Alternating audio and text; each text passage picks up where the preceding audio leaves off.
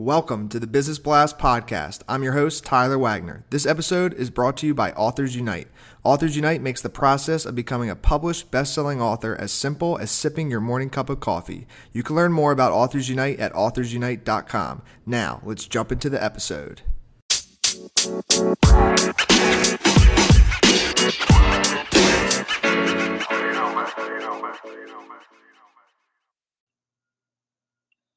All right, everyone, welcome back to another episode of the Business Blast podcast. I am your host, Tyler Wagner, and today I have Hillary Johnson of the Hatch Tribe with us. So, welcome to the show, Hillary. Thanks so much for having me. Of course. Thank you for coming on. And uh, we'll dive right in. The first question that I have for you is What's the best story from your life that has an underlying valuable message? Mine was at the moment in time when I was getting ready to start my very first business. And I was, you know, having all those questions that I think you do, which is like, oh, am I doing the right thing? I don't know. Is this going to work? And my dad said to me, you know, Hillary, at some point, you're just going to have to take the leap. And you know, I think for me, the underlying message is there are very few circumstances in life where we know with 100% certainty if something's going to work or not. And oftentimes we just have to make our best guess and go. And what's the most valuable piece of information we should know that's within your expertise or industry?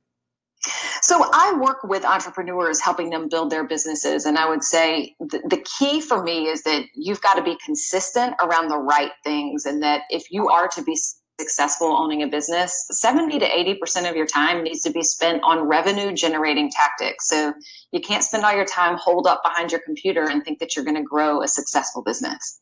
And what's your best piece of overall business advice? So, not necessarily industry specific.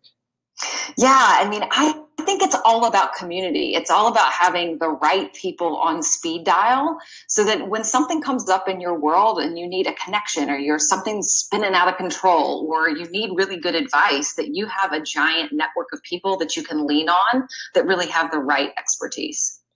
And if you could give your younger self one piece of advice, what would that be?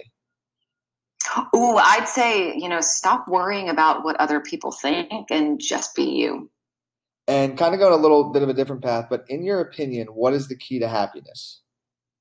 You know, I suspect these things might be a little related, but I would say to me, it's all about pursuing those things that really light you up and knowing that they may not be the things that light others up. You know, success is purely mm. you and your happiness is purely you. And sometimes you just got to tune everybody else's voices out and just go after what really lights you up.